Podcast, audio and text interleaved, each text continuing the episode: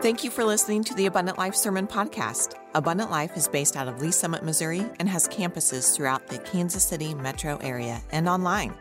We want to see your life changed by Jesus. For more information about Abundant Life or for locations and service times, visit livingproof.co. Thanks for listening. And for the first time ever, Abundant Life is live from the Crossroads. Here we go, Crossroads. Hey, I'm so thankful that in today's age with technology, we can be a church in many places, yet still walk in complete unity. Even though you might not be in this space, we're in exactly the same place. And it's a joy. Lee Summit, Independence, Blue Springs, Crossroads, church houses all over our country to see a move of God together with one another. Now, most of you know that we're in a series called Fountain City, as we, for the first time as a church, go to the heart of Kansas City. And to launch the church in the heart of Kansas City, we're doing a series called Fountain City. So a lot of people living in Kansas City don't know that we got a thing. Yeah, we got a thing. You got the Windy City. You got the Big Apple. Hey, we're the city of fountains. That's right, the city of fountains. We have over 200 fountains. Some of you aren't nearly excited about that as I am. I mean, come on. Yeah, we got over 200 fountains. We got more fountains than Paris.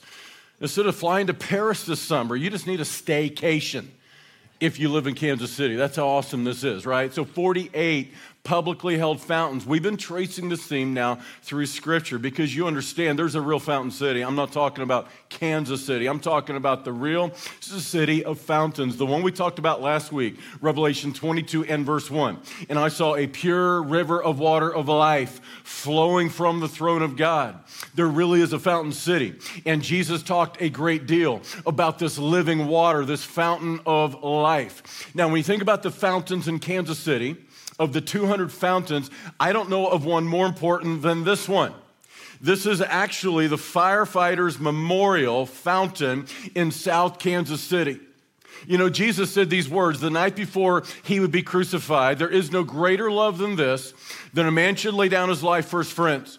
And that's exactly what Jesus was about to do, as he would die for our sin, and 3 days later, he'd rise from the dead, he would live again. Yet that is exactly also what 6 firefighters would do on November the 29th, 1988. They would lay down their lives, having been called to a fire about 4 o'clock in the morning. They would die in an explosion that could be heard 40 miles away.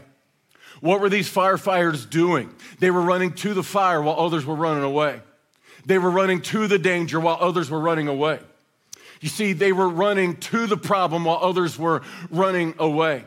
And I want you to see they were willing to give their life while others were trying to save their life. And do you understand abundant life? That is the call on all of our lives. That's the call on every single one of us as Christians. While others are trying to save their lives, we're called to give our lives. Where others are running away, we're going to run to the darkness. No, the light doesn't run from the darkness. And I want you to see this is the call on all of our lives, as those firefighters that night would give their lives so that others could live. That's what it means to be a Christian, to follow our leader, the one that gave his life so that others could live. So it makes sense that having renovated a 1940s warehouse into an Abundant Life church house, thank you, Paris Construction, for another great job. Darren, you're a great partner in ministry.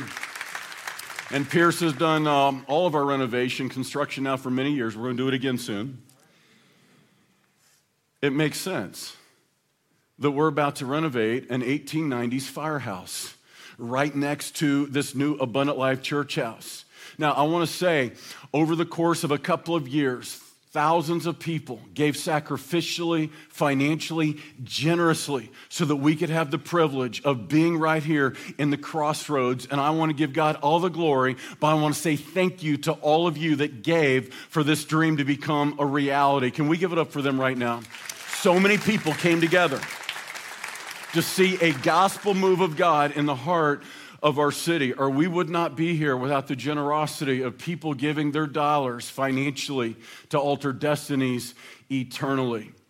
And you know what happened? About 4 weeks ago, Sunday, March 26th, we did this again.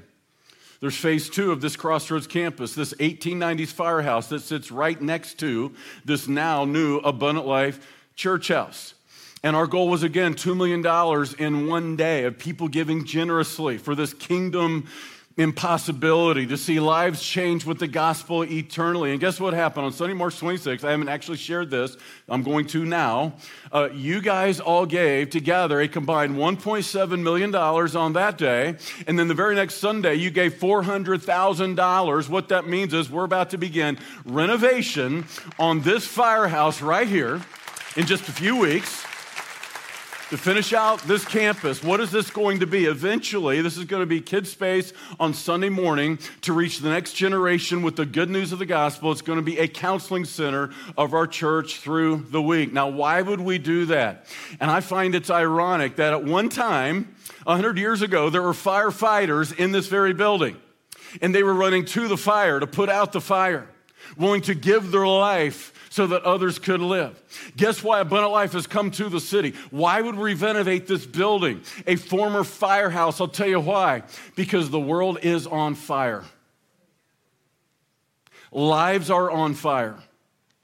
Now listen, there's many wonderful things we could say about our city. There's many wonderful reasons to be glad that we're alive in the 21st century. But here's the reality. Our world is still on fire, and lives are on fire.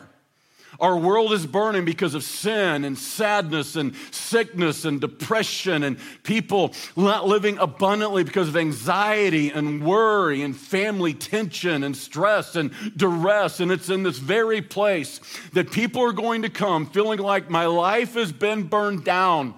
And here they're going to hear the hope of Jesus Christ. You see, we're coming to the city and we're going to be renovating this former firehouse for this reason, because Jesus is the solution.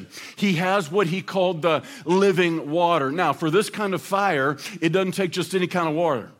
No, it takes living water. Jesus talked about spiritual water. And this is what we've been tracing in the Surrey Fountain City. There's a real fountain that Jesus came to give. And here's what we're offering our city. This is what Jesus offers you today. Jesus came to give a dying world a fountain of living water. See, it's a different kind of water. Now, there's a reason Kansas City was established not just randomly, but very strategically in this part of the world. The early pioneers would follow the water systems. Why? Well, because water is an essential of life. And so it made sense that the early pioneers would establish a town where the Kaw River flowed into the Missouri River, because water's always been essential of life. And here's what Jesus is teaching. Water is an essential of life physically, but it's also an essential spiritually. And this is what Jesus meant. In John 7:37, if anyone thirsts, let him come to me and drink. He who believes in me, as the scripture has said, out of his heart will flow rivers of living water. But this he spoke concerning the Spirit, whom those believing in him would receive. See, Jesus was talking spiritually. Spiritually, there is a living water that when you come to him, you will never, ever thirst again, that your soul will be satisfied in him, and out of your heart will flow rivers of living water. It says he was speaking of the Spirit. See, you have life physically, but what we need is life spiritually. We all come into this world physically alive, but spiritually dead because of sin. Ephesians 2 and verse 1, we are dead in our trespasses and sins. You see, sin doesn't simply make you bad, it makes you dead. That's why Jesus said you must be born again. Because of sin, we're born spiritually dead, even though we are physically alive. So Jesus was very, very clear. You must be born spiritually in the same way you were born physically. It says these words in Romans 5 and verse 12, for as by one man's sin, that was Adam, death entered the world, so death passed on all men, for all have sinned. But what happens when you receive him and you put your faith in the Son of God, you receive the Spirit of God, and the Spirit of God gives life to your dead spirit, and all of a sudden your heart is reborn, and this river of water flows from the heart, that living water, speaking of spiritual life. You see, the reality is God always gets to the heart of the problem. See, we normally look at the symptoms, and most of the world just tries to deal with the symptoms instead of getting below the surface to the heart of the problem. And Jesus called this living water in the same way that a spring of water is only clean outwardly above the surface if it's clean below the surface. Listen, our lives will be a reflection outwardly of our heart's condition inwardly. And that is why the problem in our modern world is people are looking in all the wrong places for the solution. Hey, there are no political solutions to spiritual problems. There are no material solutions to spiritual problems. There are no physical solutions to spiritual problems. See, Jesus gets to the heart of the problem. He gets below the surface, and the problem is the heart of the human. But when you give your heart to Him, He gives life to your heart that was dead spiritually, and out of it will flow rivers of living water. Now, we've been tracing this throughout Scripture, so I want you to open your Bible today to Exodus chapter 17. Exodus chapter 17. So I told you a few weeks ago what I love about the Bible, Old Testament, New Testament. It's God's book of show and tell. So He shows us what He's going to do in the Old Testament, then He tells us what He did in the New Testament. In the New Testament, Jesus says, I'm going to give you a well of water inside of you springing up into everlasting life. But He shows us that in a picture in the Old Testament. Exodus chapter 17, it's about 1447 BC. God has redeemed the ancient people of Israel from Egyptian tyranny. No longer are they living under Egyptian captivity and Pharaoh's slavery. He sent a deliverer by the name of Moses. He's delivered them from slavery. No longer are they in captivity, and now He's leading them on a journey to the promised land, a land that God called flowed with milk and honey. If you ever go on the Holy Land tour with us, you'll see to this day, in an otherwise arid part of the world, it was desert, it was dry, there wasn't a lot of water. But when you come to this ancient land of Israel, the Jezreel Valley is a land of beauty and bounty and fertility. It flowed with milk and honey, and they're on the way now to that promised land. And in between, Israel had to go through the wilderness. Think a desert. It was a desert, very difficult, dry, and dusty place. No longer in Egypt, but they're not yet in the promised land. And God is teaching them some things on this journey, that their only hope was in Him. Look at what it says now. Exodus chapter 17 and verse 1. It says this, "Then all the congregation of the children of Israel set out on their journey from the wilderness of Sin." Now, you know you're in a good Bible-preaching, Bible-believing church when we turn sin into two syllables. It's sin. They were at the wilderness of sin. Good Bible-preaching church. That's good preaching, isn't it? Now, when you see this wilderness of sin, don't think sin like our English term sin, which is rebellion against God. Now, that's not actually what this word is talking about here. Sin was the name of the ancient moon god. And many of the ancient tribes in this part of the world, of the Sinai Peninsula, would worship the moon god. And so they were in this part of the desert that was dedicated to the moon god. Did you know there's always been counterfeit gods, many, many gods? We have counterfeit gods today, and I will promise when you are worshiping a counterfeit god, it will always lead you to a desert of desolation, a desert of ruin. There is no water in that desert. Only the living God can bring living water. And so they're now leaving this desert of sin, this wilderness of sin dedicated to the moon god. According to the commandments of the Lord, and camped in Rephidim, a different part of the desert of what is today the Sinai Peninsula. But there was no water for the people to drink. What is God teaching them? God is teaching these people that God is their only hope, their only source of life is in Him. John 15, Jesus said, "Apart from me, you can do nothing." Now, this is a hard lesson to learn because I've always been kind of an independently minded, like I can do this and I'll ask for help if I need it and only if I really need it. No, here's the reality. You have never been stronger when you confess that apart from God, you are weaker. That when you are weak, then you are strong. And God is teaching this little band of liberated slaves that their only hope was in Him. He is the only source of their life. He leads them to another part of the desert, showing them there's no water here either. Therefore, the people contended with Moses and said, "Give us water that we may drink." So Moses said to them, "Why do you contend with me? Why do you tempt the Lord? And the people thirsted there for water, and the people complained against Moses and said, "Why is it you have brought us up out of Egypt to kill us and our children and our livestock with thirst?" I mean, imagine, here's what's going on. These people have been slaves for generations. They have been living in slavery and captivity. God has delivered them miraculously. They're just a few weeks after the Red Sea crossing. They see God do this amazing miracle, and he parts the waters of the Red Sea. And now all of a sudden they're starting to complain, and they're bickering, and they're backbiting. I mean, Moses, what kind of a deliverer are you anyway? You deliver us from Egypt so we can all die of thirst?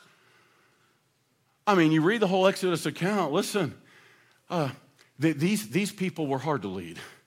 I mean, by the time they got to the promised land, poor Moses, he had no hair left. He's probably pulling his hair out, man. I mean, really.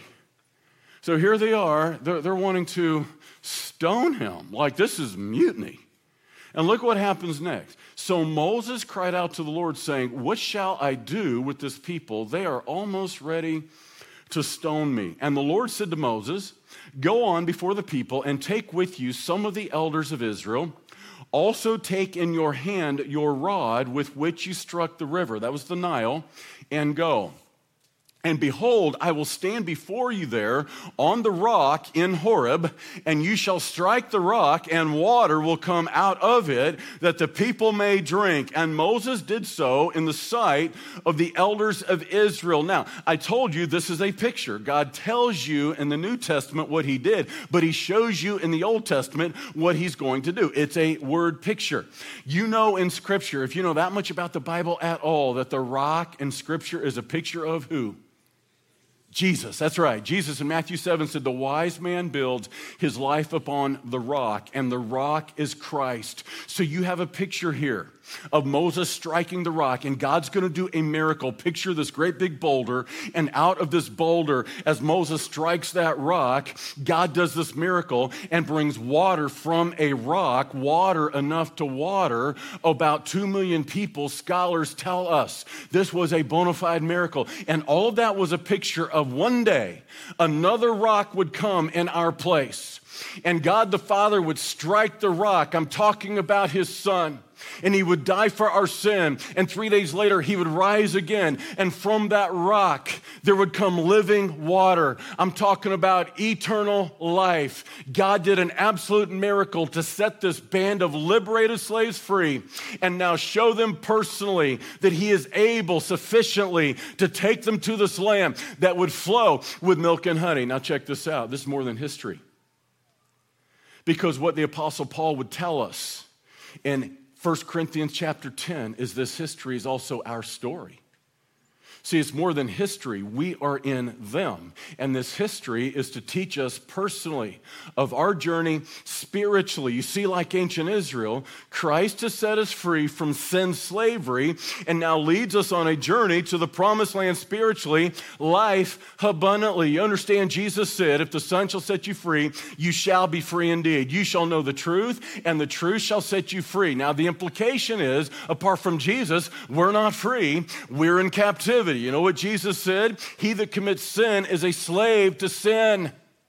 And every single one of us are born in prison. We're born in slavery and captivity under sin's penalty until Jesus comes and sets us free. You see, like this ancient generation of Israelites, they were in slavery and they had no hope of being free. But God sent them a deliverer by the name of Moses. And do you understand that 2,000 years ago, God sent us one better than Moses, one greater than Moses, someone named Jesus. And because he died for our sin and rose again, he has broken the curse of sin for all men and all women. He has the power to set us free from sin's penalty so that we're no longer under Satan's tyranny. And now he wants to lead us on a journey to the promised land spiritually. Jesus said in John 10 and verse 10, "I've come to give you life, and you can have it more abundantly." Wow. That would make a great name for a church, wouldn't it? I think I like that name. Yeah, Jesus said in John 10 and verse 10, I'm coming to give you life and you can have it more abundantly. That is the promised land spiritually. See, you were not made as a child of God to live like a prisoner. As a child of God, you were made to be a pioneer. Not a prisoner, but a pioneer. Now, I told you, this history is our story. This generation of Israelites that came out of Egypt would never, ever step foot in the promised land. Though they were set free from slavery, they would never possess their God-given destiny. And we're going to see why momentarily. Because they would not believe God, they would not obey God for the next 40 years, even though they were not in slavery. They would live as though they were still in captivity. They would choose a life of mediocrity. They would do what they thought was going to be easy instead of crossing over to their God-given destiny and a land that would flow with milk and honey. I want you to see that is the picture of so many Christians. Enough faith to get out of Egypt, not enough faith to get in the promised land. Enough faith to get into heaven, but not enough faith to get through that trial, that tribulation, that temptation. So many Christians live and die forever stuck halfway, in a wilderness of mediocrity, if not complete captivity, instead of going the distance to their God-given destiny, the promised land spiritually, life abundantly. Church, listen carefully. We were not made by Jesus to be prisoners. We were made to be pioneers. What is a pioneer? A pioneer is one who's willing to risk all that is for all that could be. A pioneer is somebody that is fueled by hope and a dream. They go to a land they've never been, to a place they've never seen. And that is the calling of God on every single one of our lives. A spiritual pioneer risks all they have for all that could be to reach a God-given destiny. Our church has done this over and over and over again. Why are we now in the crossroads, having started in Lee Summit, Missouri, and then Blue Springs, Missouri, and then Independence, Missouri, and Crossroad Campus right here today? Why? Because we came to the crossroads over and over again, and at that crossroads, we made the decision to trust God in what seemed like an impossibility, in what seemed like improbabilities. But when you trust God for what seems like impossibilities, dreams become realities. And here we are today with a pioneering vision once again, going to a place we'd never been, to a land we've never seen, the very heart of Kansas City, to bring living water to a world that is dying. Crossroads all over the city, and I'm talking church houses all over our country of pioneering men and women spiritually that are embracing their God-given destiny to advance His fame, to advance His name. That is what God has called every single one of us to do. Every single one among us is called to be a pioneer. I'm talking a pioneer spiritually, to break new ground for God and new ground for the kingdom. And I want you to see what happens ultimately in a city like Kansas City. I thought as I looked at this picture, this might be the most beautiful, obviously digitally altered picture of downtown Kansas City I've ever seen. Isn't that picture amazing? I mean, really, that's an amazing picture of Kansas City. In our city, a thing of beauty. I mean, I have stood on the rooftop right here of Crossroads many times at dusk, and it's always a beautiful thing to see, but I have never seen this thing. Wow. That's amazing, isn't it? But think about this for a moment. Before any of this was here, a pioneer had been here. See, before there were any settlers or city builders, a pioneer had been here. None of this would be here were it not for a pioneer, risking all that is for all that could be, to go to a place they'd never been, to a land they'd never seen. 2 million people now call the Kansas City Metro home. But before there were the 2 million people that calls the Kansas City Metro home, a pioneer was first here. And none of them would be here were it not a pioneer that had first come here. So meet what historians call the father of Kansas City. This is John Calvin McCoy.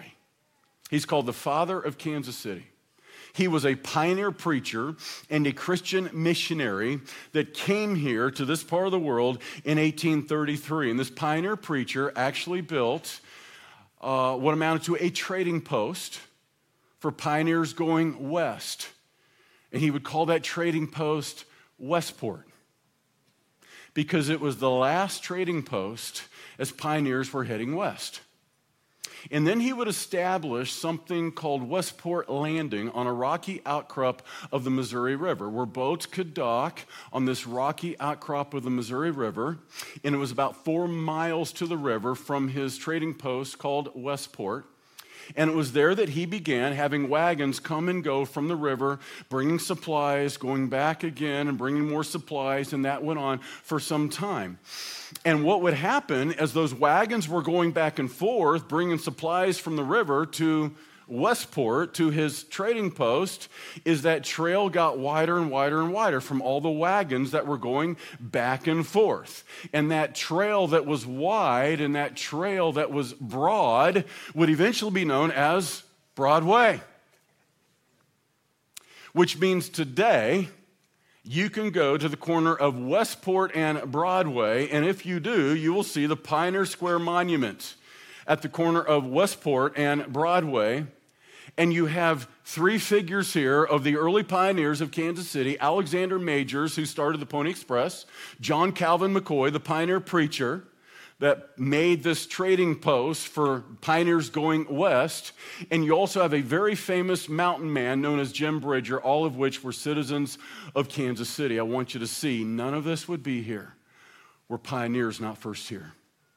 And do you understand that is a picture of what God has called every single one of us to do? Can you imagine what it must have been like as these people said goodbye to their families and goodbye to their security, and they went on a journey to a place they'd never been, to a land they had never seen? And do you understand that is a picture of God's call on all of our lives to be pioneers spiritually, to risk all that is for all that could be? Do you understand we're not called to be prisoners but pioneers? And so many Christians choose to be simply settlers and shade dwellers instead of being pioneers spiritually to advance a kingdom, his fame, and his name. Listen, church, these are difficult days to be alive, aren't they?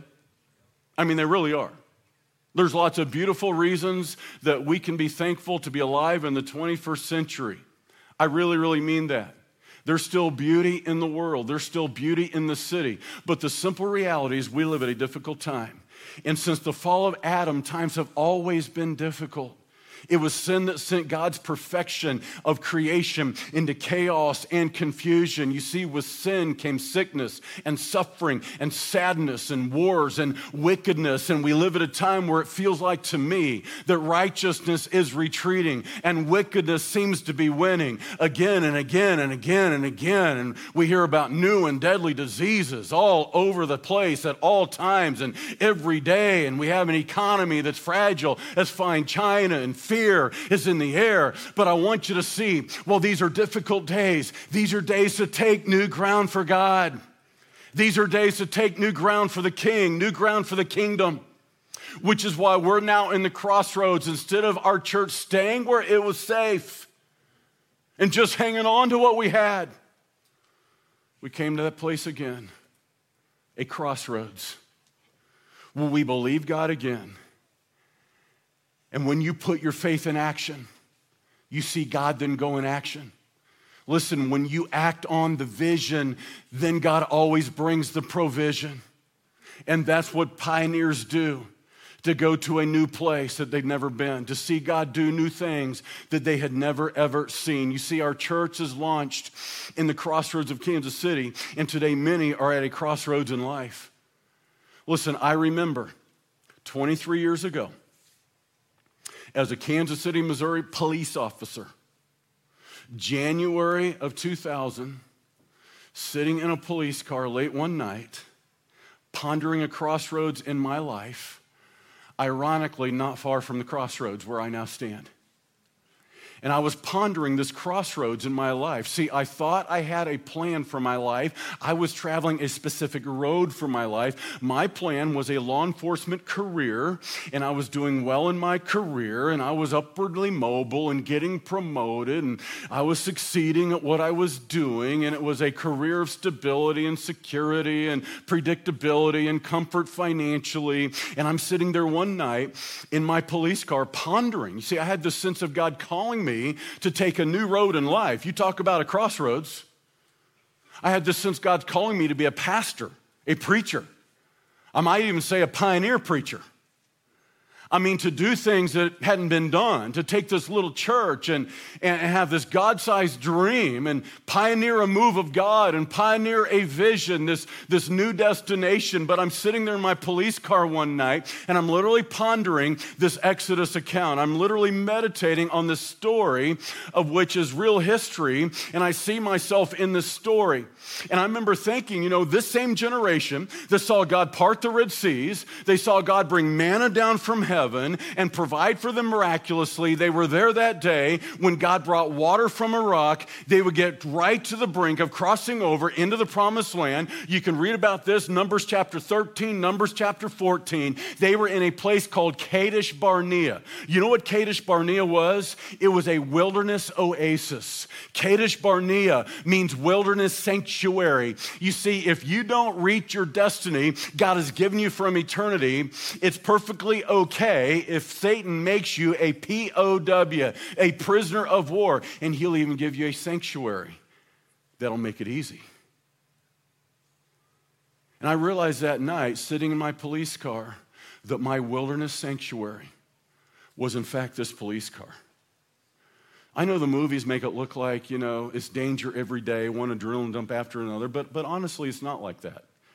I mean, truthfully, I could have spent years and years and years in this career. It predicted a sanctuary of predictability, a sanctuary of security, a sanctuary financially. Honestly, it was easy. And I was at a crossroads in my life. Will I trust God for something I can't yet imagine? On paper, this doesn't make sense. Like, I'm so not ready to be a pastor. I am so underqualified. Like, there's no way I can succeed. That's how I felt at the time. And I was fear of failure and full of anxiety and worry. And I'm going to burn this bridge to my career. And there is no going back from here. And I remember sitting in my wilderness sanctuary, knowing God was calling me to something new, something else, to be a pioneer, yet sitting there like a prisoner. And I remember weighing the risk, literally weighing the risk. And in this hand, I could go down in flames. I could burn this bridge to my career and answer this calling, or I could answer this calling and stay with my career. And I remember weighing the risk. And in this hand, honestly, church, I thought I could fail. Like, there is no reason on paper that I should succeed. I could fail miserably, fall flat on my face in the ministry. But in this hand, I could see God move miraculously. I could see God do something unexplainably. I could see God move supernaturally.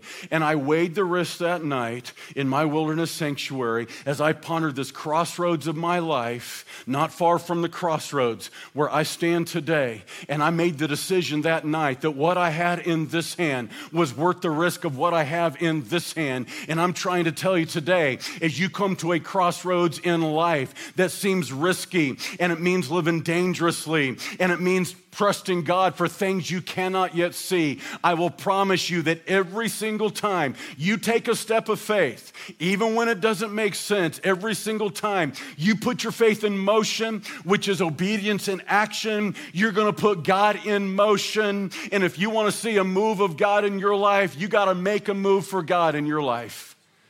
And as you make your move, God makes his. But as long as you're waiting on God, God's waiting on you. And I look back 23 years over the course of my life, and sometimes I wonder, what would it have been like had I made another decision to choose the safe road, the easy road? And you know what? It would have been a comfortable life. It would have been a good life. It just wouldn't have been God's life. And too much of the time, out of fear, we choose good over God.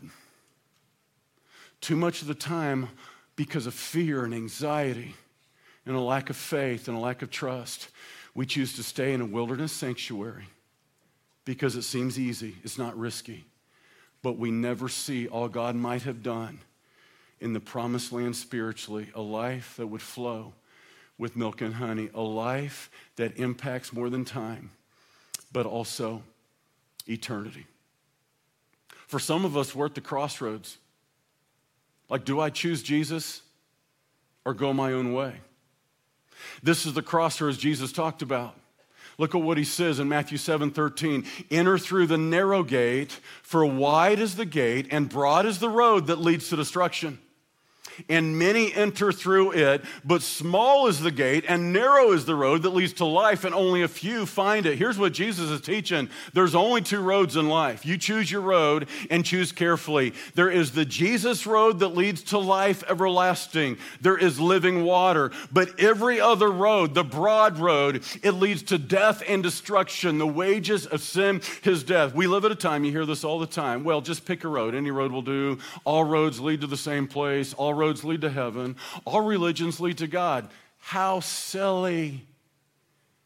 It's not only unbiblical, it's illogical. You know how crossroads got its name? This is the area of the world where three roads crossed. Pioneer roads, three trails.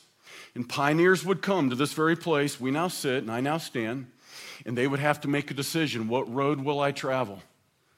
They could take the Santa Fe Trail, and that road went down to New Mexico. They could take the California Trail, and that road would lead to California. They could take the Oregon Trail, and that road would lead to Oregon. Crossroads got its name because three pioneer roads crossed, and those early pioneers had to make a decision, what is my destination? Because not all roads lead to the same destination. You better make a careful decision. You see, it is silly, it is illogical to say, all roads lead to heaven, just pick a road. No, here's what Jesus was teaching. All roads don't lead to heaven. There is the broad road, of which most people you know are traveling. It is their road. I'm going to go my way instead of Jesus' way. It's the broad way. And they don't all lead to the same place. But then there's the Jesus way, what he called the narrow way, the narrow road, because few people are traveling that way. That way leads to life. All other roads lead to death. Romans 6:23, the wages of sin is death. But the gift of God is eternal life through Jesus Christ our Lord. You choose your road, choose carefully, because your road will take you in a direction that will take you to a different destination. If you're at the crossroads of life, sitting today in the crossroads, choose carefully, choose your road. Listen carefully. Like this ancient generation of Israelites, many today choose the wrong road at life's crossroads, death instead of life. And this is the point the Apostle Paul would make 1,400 years later in 1 Corinthians chapter 10. In the Old Testament, Exodus 17, God shows you what's he going to do. In the New Testament, 1 Corinthians 10, God tells you what he did. Look at what Paul says. Moreover, brethren, I do not want you to be unaware that all our fathers were under the cloud. Remember in the Exodus account, God leads them by day in a pillar of a cloud. Says, all passed through the sea, speaking of the Red Sea. All were baptized into Moses in the cloud and in the sea. All ate the same spiritual food, meaning that manna that came down from heaven. It was a miracle bread that appeared every single morning. God fed them miraculously. Here's what Jesus said in John 6. I'm the manna that came down from heaven. I am the bread of life. That manna spoke of him. It was a picture of him. And all drank the same spiritual drink, for they drank of that spiritual rock that followed them, and that rock was Christ. In the very same way Moses struck the rock and they all drank of that water, that rock was Christ. And that water was something pictured spiritually, that living water that leads to life eternally. But with most of them, look at what it says, God was not well pleased, for their bodies were scattered in the wilderness. They died in the wilderness, never having seen the promised land and all that could be. They never made it to their God-given destiny.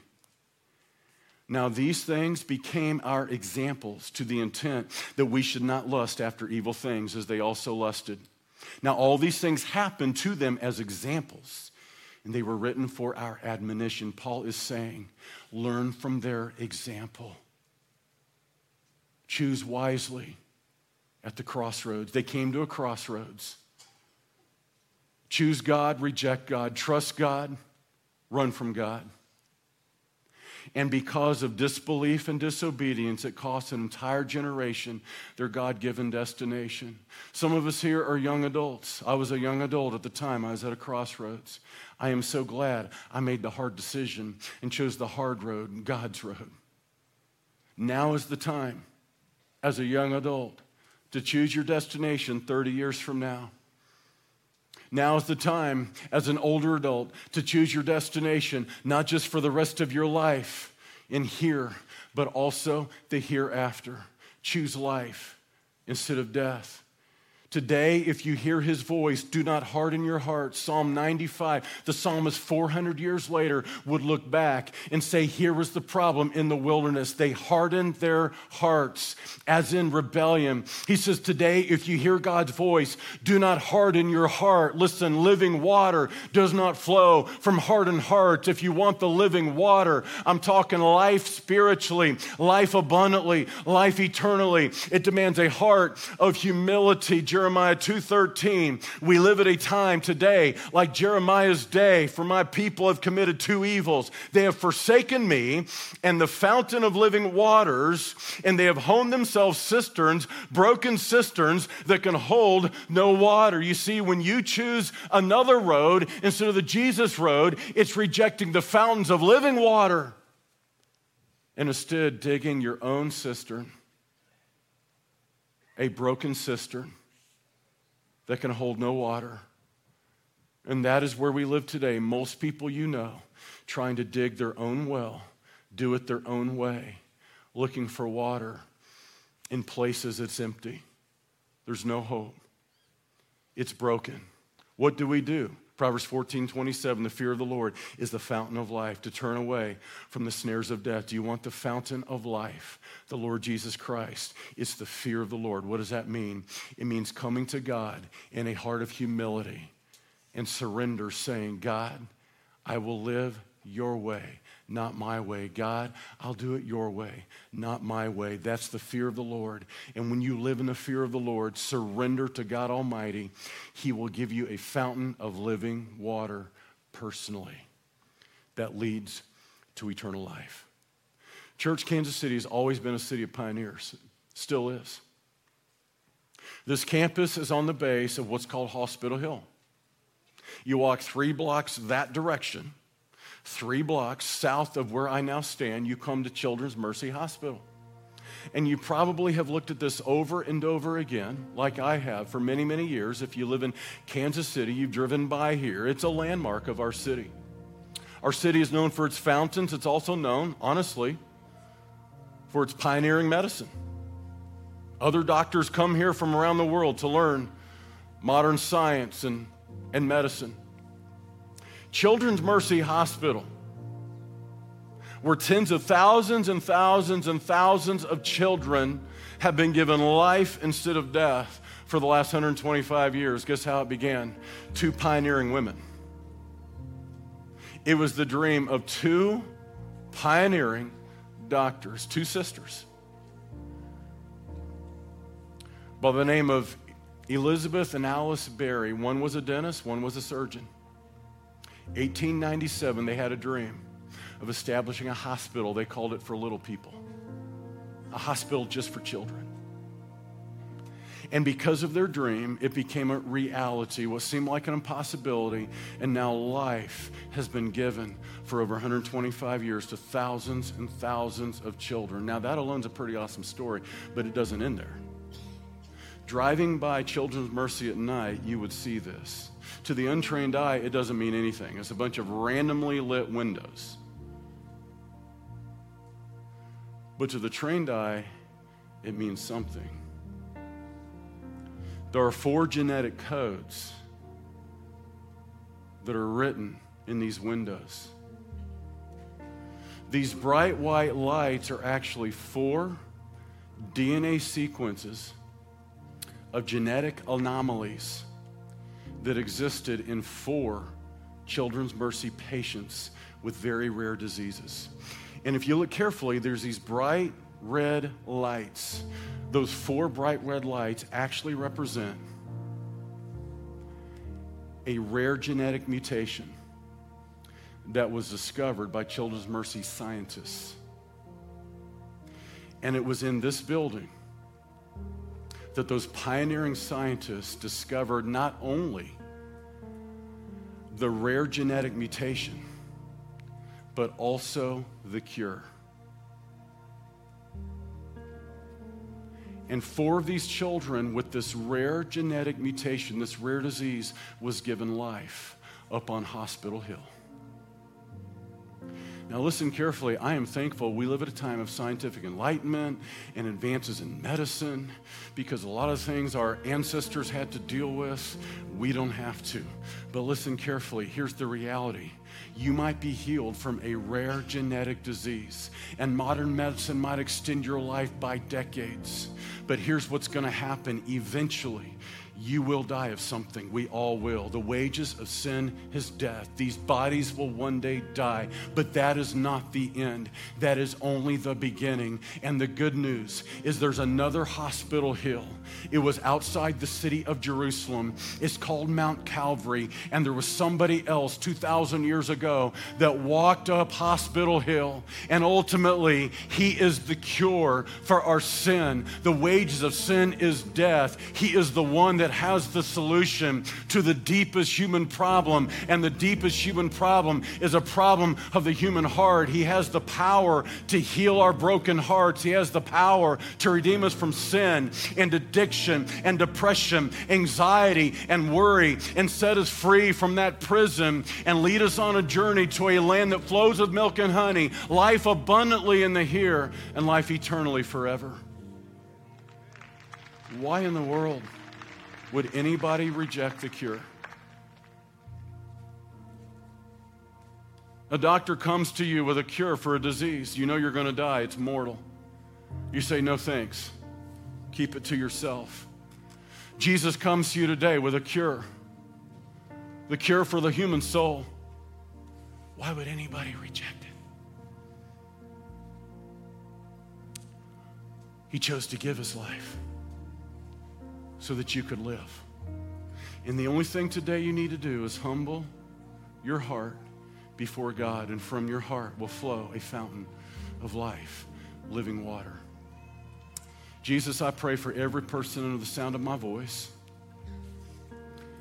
I'm going to ask all that call Abundant Life home to stand to your feet right now. Would you do this with me? At every single campus, in every single space, at every single church house, we're all in the same place. One church, one bride of the Lord Jesus Christ. Pioneers, not prisoners. And if indeed you'll answer that call to follow Jesus on a pioneer road, the Calvary Road, to take the gospel to a world that is dying. Whatever that means, I'm going to ask you just to raise your hands to heaven with me right now, just a universal sign of surrender. As one bride, as one body, together, doing together what none of us could ever do apart. Jesus, here we are.